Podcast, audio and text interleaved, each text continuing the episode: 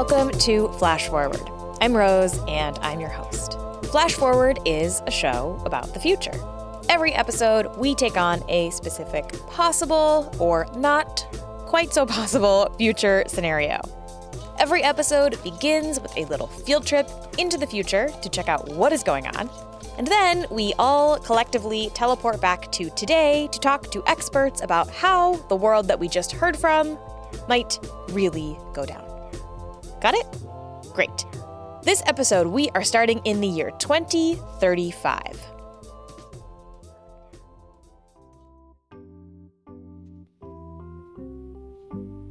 Hello, Michelle and welcome to your career placement pod. Please have a seat and get comfortable. My name is Echo, and I'll be walking you through your results. Please place your finger on the touchpad on your left, and we can enter your E2J portal. I'm sure you're quite familiar with it by now. At E2J, we're proud to have supported students like you through their entire academic career, and now on into the workforce. We've been with you from second grade, it looks like, which is great. This will make your results that much more accurate.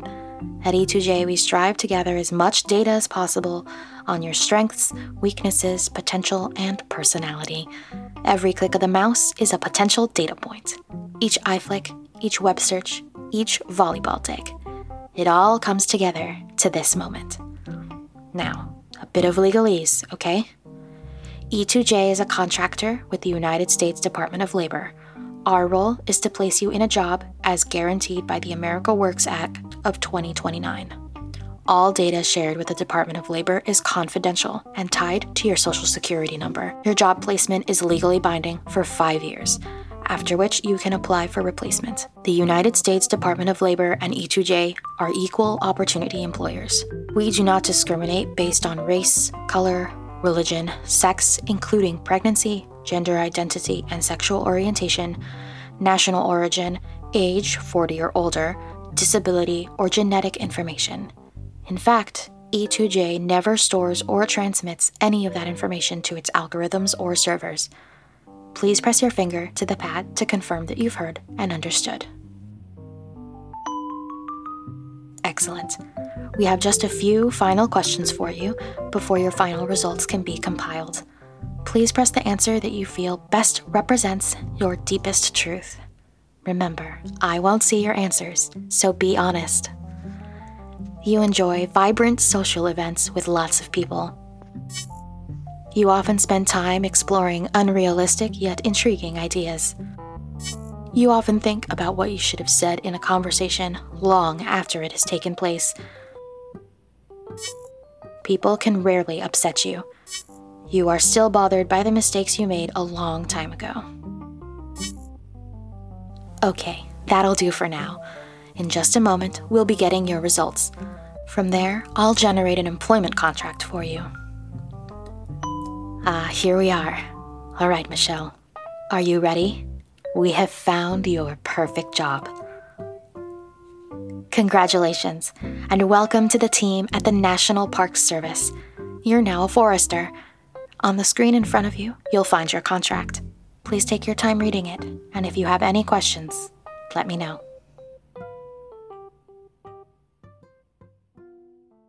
Okay, so today's episode is about the future of work. What if we had a job guarantee? If everybody was assured that they would have a job? And, just to up the ante a little bit and combine two often requested futures, what if that job was assigned not by your family or your position in life or your income or your education, but instead by an algorithm that looked at your history and your personality and chose the perfect position for you? We are going to take these two ideas one by one, and then we are going to combine them. So let's start with the idea of a jobs guarantee. If you can't find wage paying job, you are unemployed. And if that is also the one of those crucial tickets to your well-being, your standard of living, then isn't it upon us? Isn't it our responsibility to redesign the system in a way that we actually will provide the employment opportunities when people seek it? This is Dr. Pavlina Tcherneva, a professor of economics at Bard College and a researcher at the Levy Economics Institute. Pavlina has been thinking about and researching the idea of a jobs guarantee for over 20 years. But the idea goes back way further than that. The idea has been there since the 1800s, at least since the, industri- the rise of the industrial era. Then, during the Great Depression, when so many people lost their jobs, the New Deal stepped in and provided employment much like a jobs guarantee. And then the idea came up again during the civil rights movement of the 1960s in the United States, noting that unemployment was concentrated in the black community and asking the government to step in. Even at the international level, the United Nations Declaration of Human Rights lists the right, the right to a job as one of the basic human rights. As the coronavirus pandemic has swept across the country and unemployment has skyrocketed, the idea of a jobs guarantee has started getting more attention once again, which is both good and kind of annoying to someone like Pavlina, who has worked on this for a really long time. It is always um, maybe a little bit disappointing that people pay attention in the depths of a major crisis like the you know the great depression you know. So what we are seeing now is in the depths of a great recession tens of millions of people out of work now we have a much bigger problem. And i'm glad that the job guarantee is getting attention and it should and maybe this is the moment to put it in place as a critical infrastructure for policy purposes. Um, but it's obviously going to be a taller task to employ you know 30 million people than you know 5 million people you want to implement a job guarantee when times are good. You want to put it in place when there are few people that are unemployed, when you can actually put the structure in place, make it workable, and when the recession comes in, you're ready to absorb the unemployed. Pavlina argues that this should be the way that we save ourselves from horrible spikes in unemployment. The job guarantee is what we call, economists call, an automatic macroeconomic stabilizer. It just automatically kicks in when there's unemployment. Government spends money on employing the unemployed. That very expenditure is what stabilizes the economy.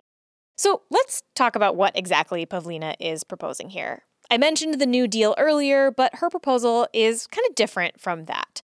It's not a program where the federal government shows up in a town and says, let's build a bridge so we can put these people to work. That is not how her version of a jobs guarantee functions. So, to illustrate her proposal, let's say that we live in this world, right, with this jobs guarantee, and you are unemployed and you want a job. In the US, across the country, there are these unemployment offices. They're now uh, nicely called American Job Centers, right? So, you go to the job center, you're looking for a job, and you can't find it. Well, let's just make them into jobs banks. These jobs banks will have already gathered up a list of jobs that the community has identified as necessary. And then they deposit them. You know, they they basically file them with the jobs office and say, "Hey, look at this in this community, we have a lot of environmental work that we have to do. Um, there's a lot of flooding that happens on regular basis. We just need to do this, address these problems on ongoing basis." Um, many communities throughout the United States uh, suffer from something we call a food desert which just means that uh, folks don't have uh, access to healthy, high quality food. And so, what if we were to do actually some small community farms and try to address that problem? So, when you don't have a job, you go to this job bank and you're matched with a job working on a project that the community has come up with and wants to see happen. Things like urban farming, environmental cleanup, historical archiving of old maps, maintaining the hiking trails in a city, whatever it is that the public needs and that the private sector isn't working on. The private sector creates um, the vast majority of jobs, but not for everyone. Also, it creates a lot of work for commercial return, right? For profit. But then there is a lot of work that is just not, doesn't generate profit, like environmental work. And that still has to be done. It's not done in large, at, at a large enough scale. So we are basically matching two problems right? The problem of joblessness with the problem of some specific activities that the public sector has to undertake anyway. The jobs that these job centers would provide you with come with benefits and pay $15 an hour. Which also means that whoever is looking for another job the employer has to at a minimum pay a living wage, the living wage that the public program uh, pays. So we also have a firm floor. We've lifted the well-being of uh, you know uh, of everyone at the bottom. The idea is that these job centers always exist for those who might need them and can grow and change as economic conditions do. When there are lots of private sector jobs, people can transition out of the jobs program and into those jobs. When there aren't lots of those jobs, they can come back. The community gets things done that need doing, and people have jobs they can rely on. Plus, once the economy recovers and there are more jobs, it's way easier to get one of those private sector jobs when you are currently employed. Employers don't like to hire the unemployed. And then, um, you know, they tend to hire folks uh, who have been either who have a job or have been out of work for a short period of time. In the United States in particular, there's this notion that if someone is unemployed, it's their own fault somehow. The idea is that if somebody doesn't have a job, it's not because the economy works in particular ways that always creates unemployment, but that unemployment is a personal, individual, and maybe even moral failure. This idea compounds the challenges that people of color face when trying to find jobs. Hiring managers are already biased against black people, for example, and then if you don't have a job, it's harder to get one. Unemployment is concentrated in communities of color, African American communities, especially black youths. And so black youths live in a permanent, like depression level unemployment rate. Obviously, a jobs guarantee is not going to end discrimination in hiring or structural racism, but it could help bridge some of these gaps for some people. Okay, so that's the pitch, that's the idea. Now to the questions that you are probably asking in your head. And I'm guessing that the number one question is this Who is going to pay for this? You know, there's still a fair amount of confusion out there. It's a public policy and it's a government federally funded policy. Congress gets together, passes a budget, and then when the checks start coming in, right? When Congress starts spending on contracts or paying the wages, who clears those checks? It's always the Treasury and the Federal Reserve. So, this would be a federally funded program. Every year, Congress would have to pass a certain amount of money earmarked for these jobs. And that funding would change year to year based on projections and what is needed. Pavlina points to the ways in which disaster and emergency relief money is currently allocated. Every year, they estimate what will be required, but if they need more, they allocate more funding as necessary. Same idea. And she argues that in the long run, this spending is worth it because it will, on the whole, help the economy. To understand why, it helps to talk a little bit about what unemployment actually does, not just to individual people, but to communities and economies. On the individual level, we know that unemployment has physical and psychological impacts. People get sicker physically and mentally. They are sicker. You know, they take more medications. They're stressed out. I mean, suicide rates are correlated, um, deaths of despair with uh, mass unemployment. And it's not just a problem for uh, for the unemployed; it's also for their families and their children. Broadening out from the individual, employment moves through communities much like viruses and contagions do. You know, when somebody loses their job, they can't go to the local restaurant and they can't go to the movies and they can't renovate. And then, you know, local businesses and neighboring businesses start losing their businesses and they lay off workers. And so that's a ripple effect. Very much like epidemiologists that model viruses, they, they see the same sort of behavior. When more and more people lose their jobs, they also lose their spending money, which means that restaurants and movie theaters and barbershops all go out of business too. And that adds up and can really impact the economy in ways that we are kind of seeing right now in the US. It's not just a kind of a metaphor, but it's also um, a way to think about how to address it because with, with pandemics what we do is we try to prepare ahead of time. We, we try not to allow this huge outburst of like contagion. And of course we failed in this particular case. But with unemployment imagine if we had a job guarantee. And then there is like unemployment, you know, mass layoffs in one community. Well, folks can get jobs and they can still go to the restaurant and they can still go to the movie theater and maybe carry on with that renovation project. So you you stop this contagion effect of other people losing their jobs just because there were layoffs in in one uh, firm. And remember, you're not spending that money for nothing. These jobs are real jobs, doing things in communities that people want done.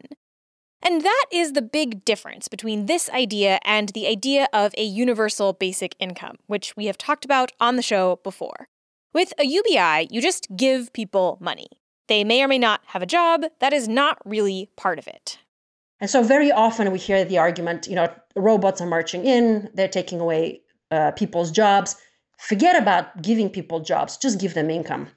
And my, my perspective is, you know, robots are not the enemy. Like, you know, we should welcome automation.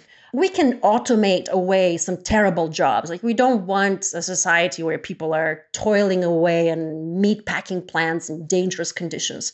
But does that mean that we still can't create new employment for people if they want it?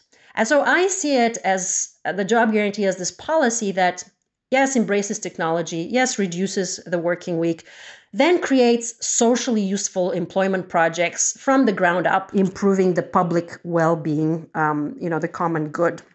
And this might be why the idea of a job guarantee can sometimes poll better than other proposals for social safety nets out there. In 2018, an organization called Data for Progress ran a poll asking about a handful of progressive ideas, including a jobs guarantee.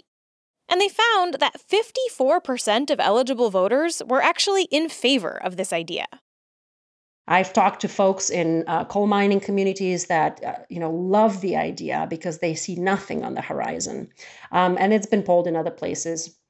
And so I think that um, it's not as radical. And, and in fact, when polling has compared the job guarantee to other policies, the job guarantee has the closest uh, uh, bipartisan support um, and the highest approval rating to any of the other, whether it's Medicare for all, whether it is, um, you know, even basic income. Of course, there are lots of policies that are very popular with the general public but seem politically impossible. But some politicians have indeed taken up this call, like Kirsten Gillibrand, Cory Booker, and Bernie Sanders. And Pavlina also argues that this could be wrapped into the Green New Deal. There is all of this environmental work that needs doing, and we're going to need people to do it, even if it doesn't always make money for a private company.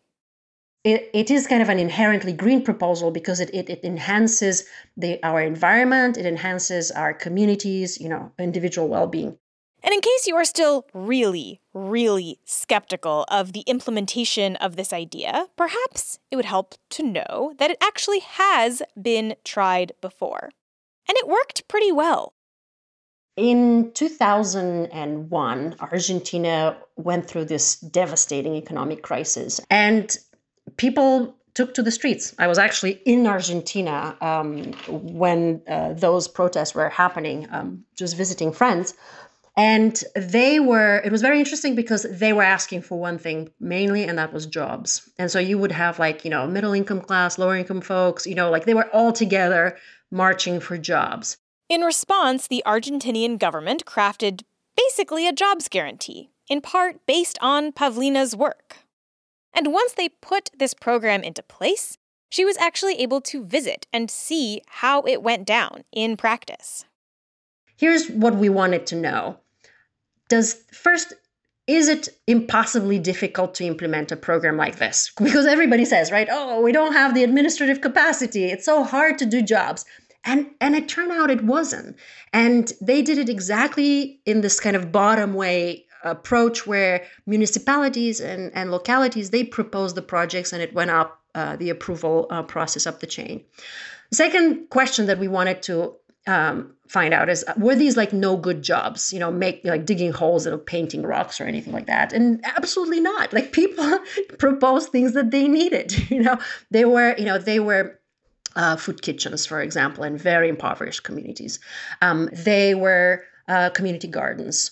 Um, the city of buenos aires had trouble dealing with their trash And this program sorted out the trash. They recycled, they separated plastic from paper, and they, they helped um, deal with that. So they were actually a lot of projects that, that made a material difference. Um, the third question we wanted to know is Are people going to be stuck? Is just the government going to always be employing a whole bunch of people? Uh, will they be able to transition? And as soon as the economy recovered a lot of folks transitioned to other to other work. You know the private sector recovered and so they were able to transition. Now not everything went perfectly obviously. This is a huge government program. Nothing is ever going to go perfectly.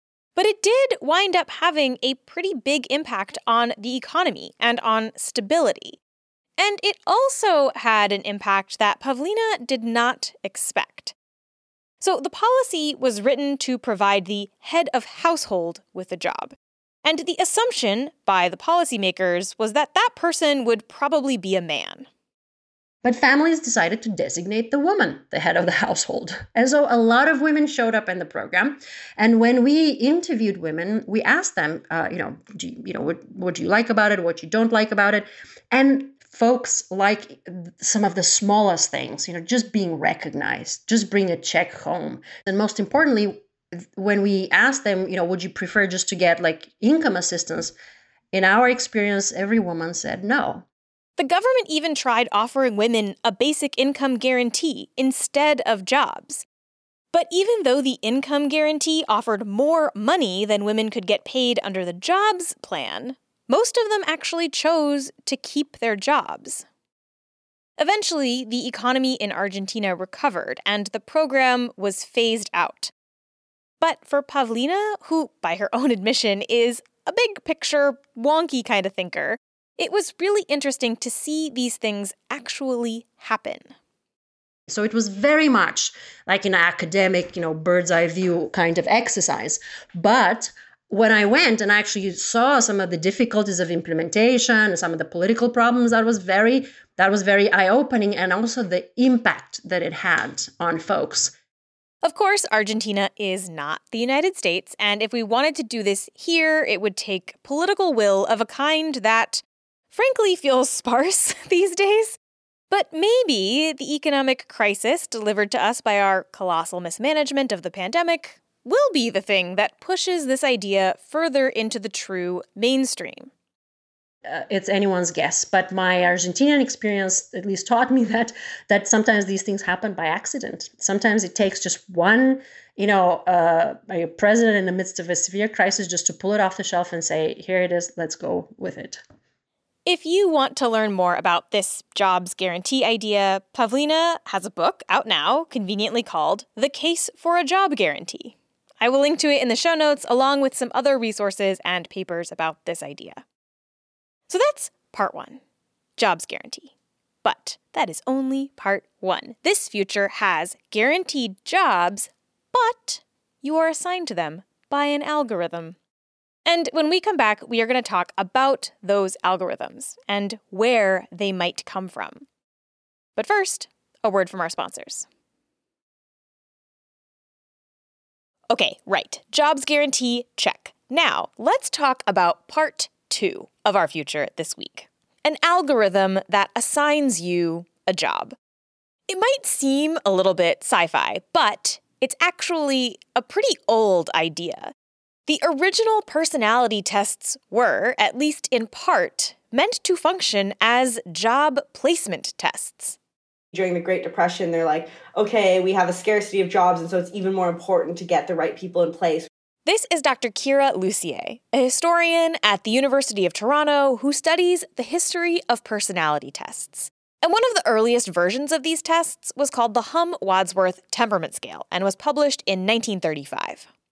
The test asked each person 318 questions. And one of the things I found really interesting about them is that Honestly, these are the same kinds of questions you would see on modern personality tests. Stuff like Do you like to meet people and make new friends? Do you find it difficult to maintain your opinions? Do you like variety in your work? Have you sometimes had the feeling that people were talking about you behind your back? After analyzing your answers, the test would then give hiring managers and bosses an interpretation of your personality. They developed this test and basically sold it to companies uh, as a way to, you know, what they claim screen out people who might be emotionally imbalanced in the workplace. Um, and the same kind of language about i think fitness for jobs that we often see with some of the, the current tests was kind of there. This promise you can kind of match the worker to the job and that the worker themselves will then be like more fulfilled because they can find the appropriate job. But then for the company you can like screen out for people who might have say an undesirable personality uh, trait. And in 1935, this was about not just finding the right jobs for people, it was also about hiring people with personalities that bosses liked, personalities that wouldn't cause them trouble. We have this union concerns, and so we need to make sure we don't have troublemakers, aka union agitators, aka labor activists. And they said, told companies, like, look, if you use this test, you can screen out people who might be likely to like join a union. And some of the questions they were about like have you ever as a kid did you ever fake sick to get out of school? And it's very obvious how that could map on to like concerns about like malingering and like faking sick to get out of work. When world war ii rolls around these tests really kick into high gear. Along with a more modern standard job application process, you would be asked to take a test like the Humm Wadsworth. Or by the time World War II rolls around, really you're probably taking one of the descendants of that test, like the Minnesota Multiphasic Personality Inventory, or one that you've probably heard of, the Myers Briggs. The Myers Briggs is a, is a fascinating one, both because of its popularity and now backlash. And I think I always have a hard time answering questions about it because often people will either like be big fans of it and expect me to like be a big fan or the opposite they think because i studied it, i like think it's totally bunk. The myers-briggs test was founded by a mother-daughter duo and its history is worth a whole entire episode of a different podcast. But the basic gist is that they had no training in psychology. And at first the test was judged pretty harshly by professionals in the field. So the myers-briggs test actually wasn't all that popular when it was first published it wasn't until the 1970s that it really took off. But from the beginning, Isabel Myers wanted the test to help people in the workplace. She saw it as a way to kind of help fit people to jobs. These various personality tests, including the Myers Briggs, might give you like insights into what kind of work is, is more or less suited.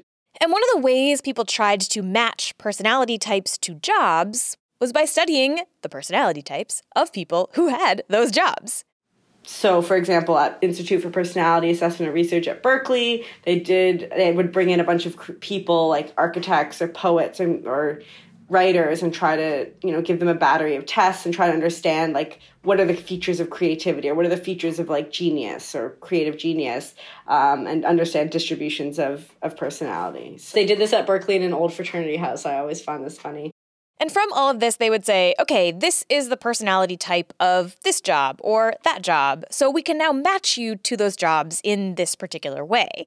Now, we are not going to get into whether any of these tests work, quote unquote, because that is a really complicated question to answer and is not the point of this episode. But what we can say is that these kinds of tests were and are used by businesses to make decisions about hiring, promotion, and management. And if you don't like totally love the idea of that, you are not alone. Basically, as soon as these tests showed up, people started asking questions about them. The 1950s, you get a, a, huge backlash, and there's like a whole bunch of social critics who basically start writing these tests about how personality tests are like invading your mind and basically like promoting a particular kind of like corporate homogeneity and blandness. In his 1956 book, Organization Man, the social critic William Whyte included an appendix called How to Cheat on Personality Tests. It's totally worth reading. I will link to it in the show notes because it's very funny. And it includes the following advice quote, You should try to answer as if you were like everybody else is supposed to be. End quote. Unions also obviously didn't like some of the ways that employers were trying to use personality tests, and in the 1960s, there were congressional hearings about these tests and whether they constituted an invasion of privacy. A lot of the questions were seen, right, rightly so, as invasive because they asked about your medical history, your childhood, these kinds of very what were seen as very personal questions, um, and including things like religion, which became concerned uh, to op- object of concern in context of hiring or workplaces, because you know what right does an employer have to access your mind or your religious beliefs or that, and in fact, legally there are laws that say they don't.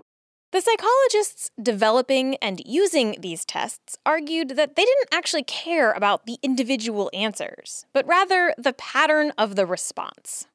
And you hear this again today with these same kinds of tests, right? People say, oh, your specific answers aren't important. It's the pattern that they reveal. And yet, you're sitting in like about to be hired or you're sitting in your in an office taking a test that asks you these questions and being given to your employer like of course you're going to be concerned and even as early as the 1960s people were asking questions about whether these tests were biased in 1971, a group of black employees at a power plant in North Carolina took their employer to court over the ways in which employment and promotion was being handled including certain tests that they were being asked to take. So it includes like the more personality ones, but it includes, you know, intelligence tests, includes kind of more task-based tests. There's a whole a whole suite of them. This power plant, which was owned by Duke's Power, had a long standing policy that black employees could only work in the coal handling and labor departments, which meant that even the highest paid black employee could never make more than the lowest paying position in any other department. When the Civil Rights Act took effect, basically making that policy illegal, rather than allowing black employees to move into these other jobs, Duke's power plant implemented this battery of employment tests that they had to take in order to ask for a transfer to these higher paying departments. The tests were pretty clearly meant to justify continued separation and discrimination, but now the company could just say, well, you didn't pass the test. So these men took their employer to court in a case that went all the way up to the Supreme Court. And it was a Supreme Court ruling that said that that employment, any sort of testing programs used in hiring had to be A, clearly related to the, the job at hand, and then B, that they had to not adversely impact protected classes, aka, you know, racial minorities, women. Um, so if a test is shows to be like decidedly consistently produce either diff- very different or worse scores on say black americans and you cannot then that test cannot be used in hiring. So these testing companies who were selling their wares as a way to hire people suddenly had to figure out how to prove that their tests weren't biased. And so that led a lot of you know, companies and testing programs to scramble um, and so it, it it in some ways led to a bit of a waning, but then also a kind of re revival later on once they did this. The stuff that I've read about this case and the ways in which it changed psychology and the ways we think about personality and objectivity and science are really striking because honestly, it feels like I'm reading stuff that has been written now about algorithms today. So here's a line from a paper by Roderick D. Buchanan about these tests in the 1960s and the backlash. It says, quote, Assisted by those on Capitol Hill, psychologists were able to defend their science in a manner that avoided imposed forms of public accountability. Social questions were reformulated as technical problems. End quote. It really feels like those two sentences could describe any number of stories that you might have seen in the headlines recently, like about Facebook, for example. There are so many ways that we are turning social questions into technical problems today using algorithms. Crime? Let's have an algorithm predict it. Cities? We can have algorithms make civic choices too. Education? Who needs teachers? Let's measure success via surveillance and data. We see this over and over again. And when it comes to personality tests in hiring, this question of bias is still very, very present. And when we come back, we are going to talk about how these algorithms are used today and what this future world might look like if we were to put all of this together. But first, a quick break. Okay, so let's assemble all the pieces now. We live in a world with a jobs guarantee, but, and this is a pretty big but, your job is determined by an algorithm. What would that be like? First, it might help to know that algorithms are already being used in hiring today one of the first places they get used actually is how do you even get people to apply for your job, right? This is what's known as sourcing. Um, and so you might think like traditionally you would have put a job ad in a newspaper or something, right? Well, now you're you're putting an ad out on Google or Facebook or something, and there's an algorithm involved in determining who actually ends up seeing that ad. Uh, so even before you as a candidate get involved, you're already subject to algorithms in some way. This is Manish Raghavan, a PhD candidate at Cornell University who studies algorithmic bias in hiring. So, before you even apply for a job, an algorithm is deciding which jobs you'll even see. Then, when you do apply to the job that you have seen, there are a bunch of companies that make systems that purportedly help hiring managers figure out who the best candidate is. You perform some task. Maybe you do record a video interview, you play some game, maybe you take a some personality assessment. And an algorithm somewhere now takes the results and turns that into an evaluation of you as a candidate. And then, once you're hired, companies also use algorithms to figure out who to promote. So, throughout the life cycle of an employee, basically, from before you even know that you're a candidate to while you're an employee, you are being evaluated, or you may be evaluated by some of these algorithms. These algorithms are developed and sold by private companies, which makes it hard to say very much about exactly how they work. Which variables are they looking for? What are they measuring about your video exactly? It's really hard to say. This makes the work that Manish does slightly trickier, right? Because trying to understand exactly how these systems work and who they might be favoring is really hard when you don't actually have access to them. It used to be that when researchers wanted to study bias in hiring, they would do things like send identical resumes with different names on them or different racial signifiers. So you might send two identical resumes to a company, one with the name Brittany on it and one with the name Ben on it. Or one with the name Deshawn on it and one with the name Doug. And over and over and over, these studies show that white men were the most likely to get a call back, even when everything else about the resume was exactly the same. And similarly, that white people in general fared better than black applicants. But you can't really do that with these hiring algorithms. And now I'm thinking of using like a deep fake to like do the video interview and like try to change things. Is, is that something you guys are talking about? Yeah, and so these are all proposals because um, fundamentally what you're trying to do is like control for everything else except for like race or for or gender or something like that, right? Um, in a world where things are entirely text, it makes a little bit more sense what that controlling might do. It's very difficult. Like even without deepfakes, you might try to like here are two actors. I'll have them say the exact same script, try to do the, the same facial expressions and so on, and see what the algorithm says. Um, but let's say you get some results that indicate that there are racial disparities, right? Someone's just going to come back and say, "Well, that's because the acting wasn't perfect. You know, it, it's hard to like you didn't control for everything properly." And it's really hard to respond to that objection. But it's not really a question of whether these algorithms are biased. It's really a question of how, right? And the companies themselves know this. Some of them spend time trying to de bias their algorithms, which basically means that if they test the system and find out that it is favoring one type of person over another, they spend some time trying to fix that. It's basically like, you know, see if it creates what's called a disparate impact. If it does, throw away information until it no longer does. Now, this is not necessarily the best way to fix an algorithm. Let's say I build some system that is very good at picking out the top performing men and picks randomly among women. Right? Now I can still pick them at equal rates, but ultimately if I'm like picking really high performing men and, and a random sample of women, you're going to notice downstream disparities later on in the line. But it's one way that companies have tried to correct bias that might crop up in these systems.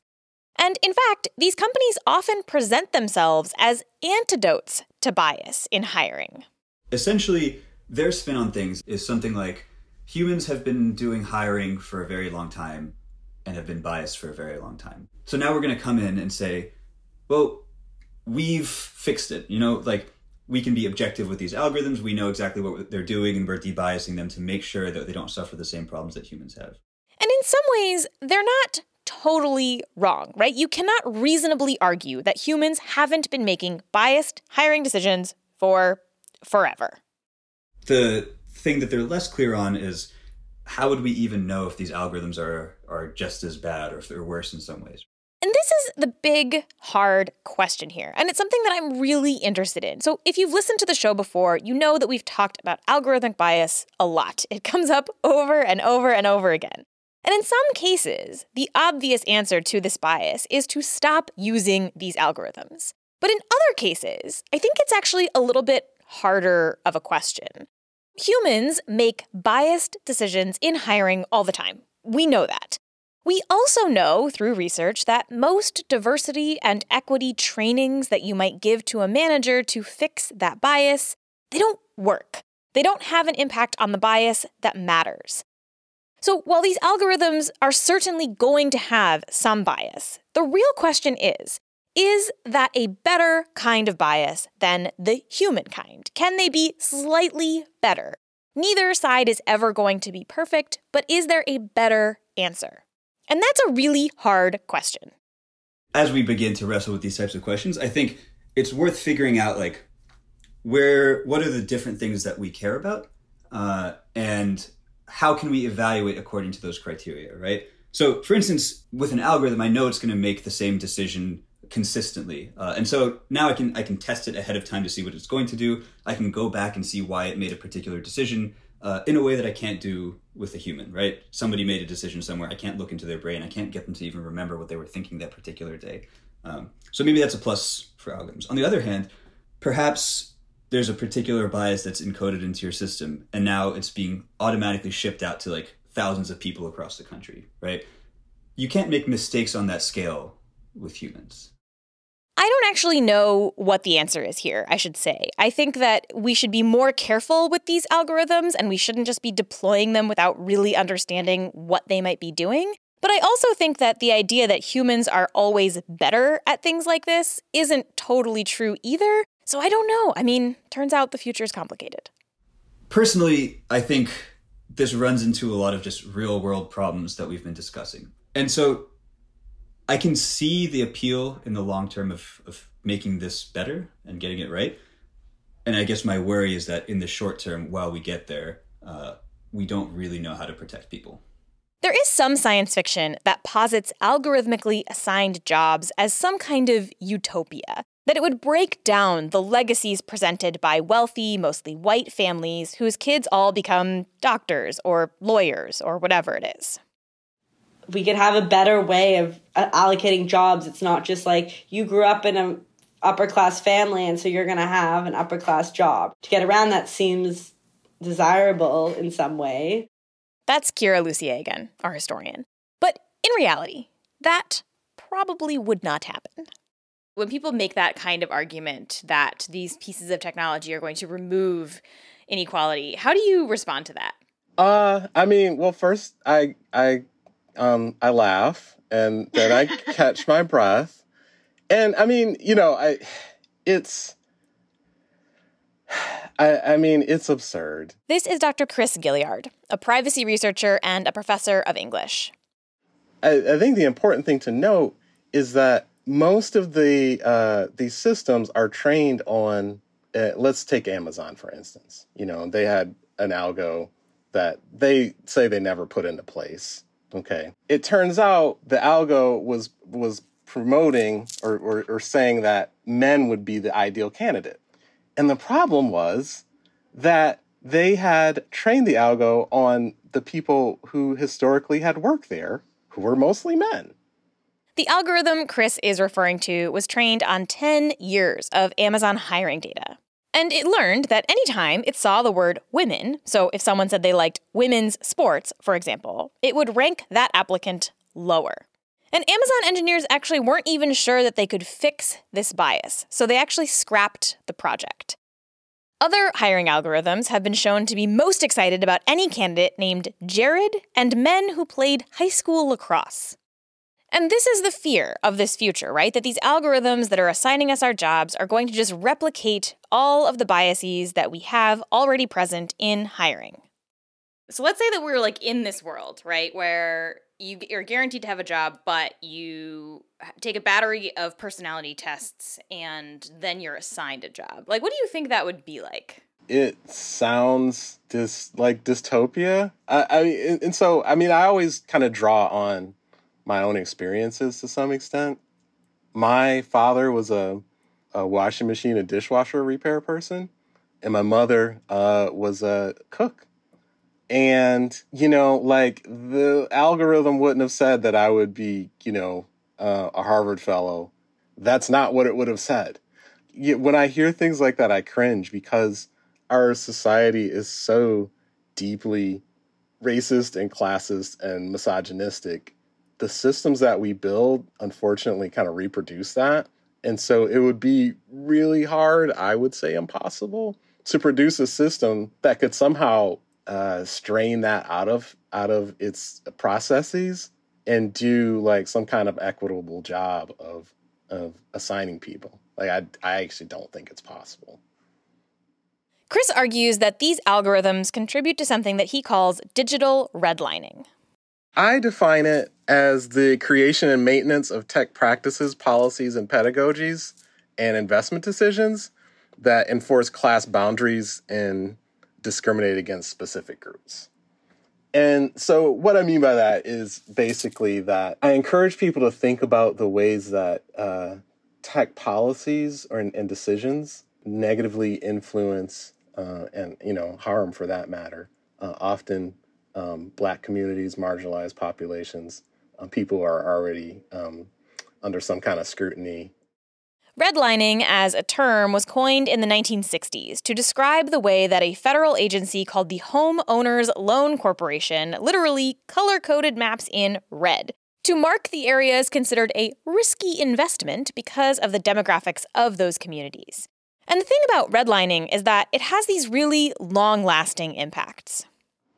I mean, again, so I draw a, a lot on my background um, as coming from Detroit.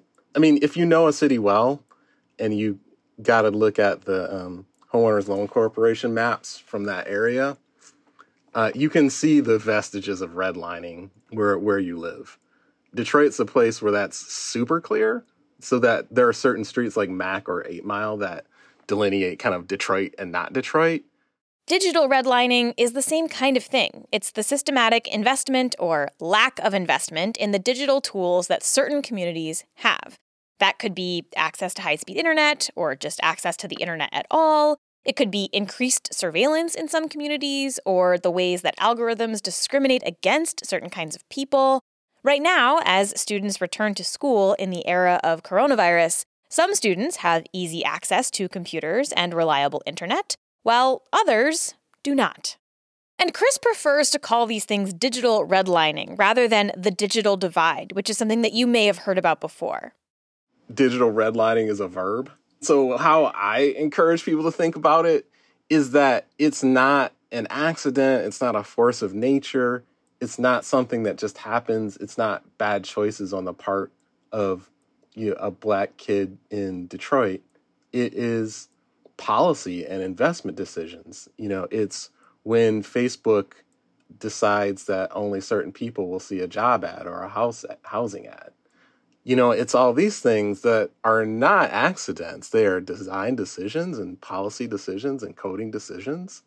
A lot of Chris's work looks at the ways that algorithms and surveillance technologies impact students and particularly underserved students. When you have students who may come to you, or like if you ever do advise students on career stuff, like how do you approach that? You know, I mean, I I usually ask them what they're good at. I usually don't ask them what they love because uh, I mean, I haven't found a way to get paid for the things I love. Um, but I also am pretty confident that if I had to do those for a living, that I might that love might turn to hate. Um, so I usually just ask them what they're good at. And this is actually a question that not a lot of my students, that not a lot of people have asked them before. One of the things that's interesting to me about this future is that it is kind of based on this baseline capitalist fantasy about work. This fantasy that work is this you know space of fulfillment and that we can kind of always have these the possibility of a match that you have something that matches um, is itself obviously we know very problematic and has all these kind of weird class dimensions of it that are kind of often get left out. Modern American work culture likes to talk about passion and to blur the boundaries between work and personal identity. I will be totally honest. This is something that I really struggle with personally. Like in many ways, my work, this show, the stuff I do is is me. Um, it is my identity in a way that is probably not super healthy. But I also own this show. I own everything that I do. Whereas employees at big companies are being asked to give their whole selves for what exactly? A paycheck, yes, but your job is not your family. It's a job. We talked about this recently on the Advice for and from the Future episode about workplace surveillance. So many companies ask so much of their workers. And a lot of people from privileged backgrounds sort of expect to find work that they love, that is personally fulfilling. But what if your job was just your job? And that's fine. This future also takes away a key element of the human experience agency. I don't think that the future in, that you're envisioning has a lot of that. And, and what is my recourse if it gives me a job that I really don't like and I think I'd be better at something else? I think the things that I would care about are something like how much agency do people have and to what extent can they express their preferences? What is the recourse for when mistakes are made? We sort of already have the technology to do a bad job of this, right? And that's actually what worries me. Um, because we know how to predict from data, you know, we know how to to manage these constraints and assort people into whatever occupations. Um, I think the issue is we don't know how to do these things well, and in particular, predictions are hard, right? Um, especially when we make predictions about people. So I think that step of it is, in my mind, the most likely to go wrong in the future you're envisioning. So, in making this episode, I've been thinking a lot about my own experiences in job placement. Um, I went to an upper middle class high school in New Jersey, and we actually did have to take a career quiz, which told me that I should be a cinematographer, which was a word that I did not know and had to ask my teacher to define. And to end this episode, I decided that Julia, our lovely producer, and I should take some tests to see what careers we might be assigned in this possible future. You took a test like this in high school? Yeah, I think actually it was when I was in college. For some reason, I was like, I just need to like figure out, am I doing the right thing with my life? And so I looked one up because I never had to take one in high school. Yeah, mine told me that I should be a doctor, which was like just not i mean like i i didn't want to go into science i don't like blood or injuries i'm very grossed out by that stuff so it was just like no this this is wrong um, okay, I'm gonna send you. Let's start with this one, which is called the Jung Typology Test. This is the one you've probably heard of it, where it's like INTP. It's like the four letters that you get at the end. Oh, okay. Uh-huh. I know I've taken this, and I have no idea what I am. So, okay, let's take this one first. All right. I'm done. All right, what did you get? Okay, I got INFJ. Ooh, okay, I got INFP. That's introvert, intuitive, feeling, and then I am perceiving. And are you judging? Is that? Yeah. It mine says so I have a moderate preference for introvert and intuitive, but only a slight preference for feeling and judging. Similar except I'm flipped for perceiving over judging. Oh, and then, oh, okay. So on the bottom it says career choices for your type. Let's click on that. Okay, I have, we probably have some similar ones because we have mostly similar things. What does yours say? Mine says, okay, social services, so social work, education, librarian, healthcare is here again. um, although this time it says early childhood education and psychology, which is a little different from like a surgeon, yeah. maybe. And then arts and humanities, graphic design, um, and just arts and humanities. That seems kind of broad, but yeah. What does yours say? Similar stuff, although the examples underneath, so social services, but my examples they give are counseling, religious education, and just education. And then I also got healthcare, but I got psychology and psychotherapy as my two like examples. Interesting. And then arts and humanities, I have musician, archaeology, and anthropology. Oh. Um, which is interesting. Um, okay, I'm gonna now send you a different one, and let's see if these how these match up because this will be fun. Okay. Okay, this one's called 16 personalities, and then there's a button on the upper right that says "Take the test." Okay. Geez, some of these questions usually pre- prefer to get your revenge rather than forgive is like a very intense question. oh my gosh. Yeah. Yeah, there are a couple that are like you tend to focus on present realities rather than future possibilities, and it's like It's like, do you know about Yeah. this podcast Exactly. we work should leave feedback. You're like you should really listen to this podcast called Flash Forward. okay, so we took a bunch of these tests, and honestly, none of them felt all that helpful. And some of them made me personally feel like a bit of a sociopath. One of them had this big pie chart with traits, and the main one, this big red half of the pie, just said dominance. And then it said I should be a lawyer or a police officer, which, no, definitely not. And yet, these tests are kind of appealing because they do offer the promise of some easy answers to a really hard question. What should you do with your life? Wouldn't it be nice if a 28 question quiz could actually tell you that? Could find this mythical perfect fit. And in this future world, you could just get that job, no problem. In reality, work is messy. It's the site of conflict, always. It can be fulfilling and soul crushing. No algorithm can really fix that. We should definitely push to decouple our self worth from our jobs. I know that I need to take my own advice there, maybe more than any of you, but that doesn't happen with a technology fix. I keep thinking about that sentence that I read to you earlier from the paper about the 1960s conflicts over personality tests. Social questions were reformulated as technical problems. The question of how to structure our economy, how to value people, how to feel fulfilled, those are not technical questions. They're social ones. And I hope we figure out these questions. I don't know what the answers are. Maybe they do include a jobs guarantee. But I do know one thing an algorithm cannot solve this for us.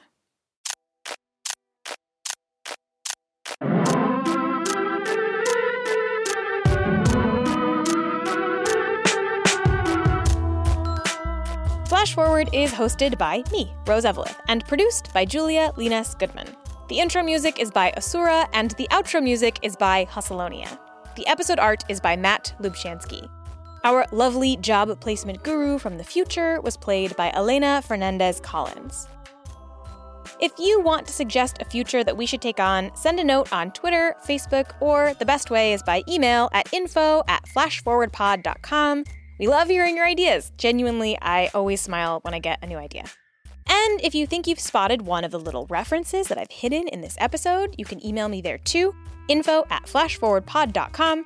If you are right, I will send you something cool. If you want to discuss this episode, some other episode, or just the future in general, you can join the Flash Forward Facebook group. Just search Flash Forward Podcast and ask to join. You have to answer one question. If you don't answer it, I will not let you in. If you do answer it, I will let you in. It's very simple. And if you want to support the show, there are a couple of ways you can do that too. Head to flashforwardpod.com slash support for more about how to give. If financial giving is not in the cards for you, you can always head to Apple Podcasts and leave a nice review, or just tell your friends about the show. That really does help. That's all for this future. Come back next time and we'll travel to a new one.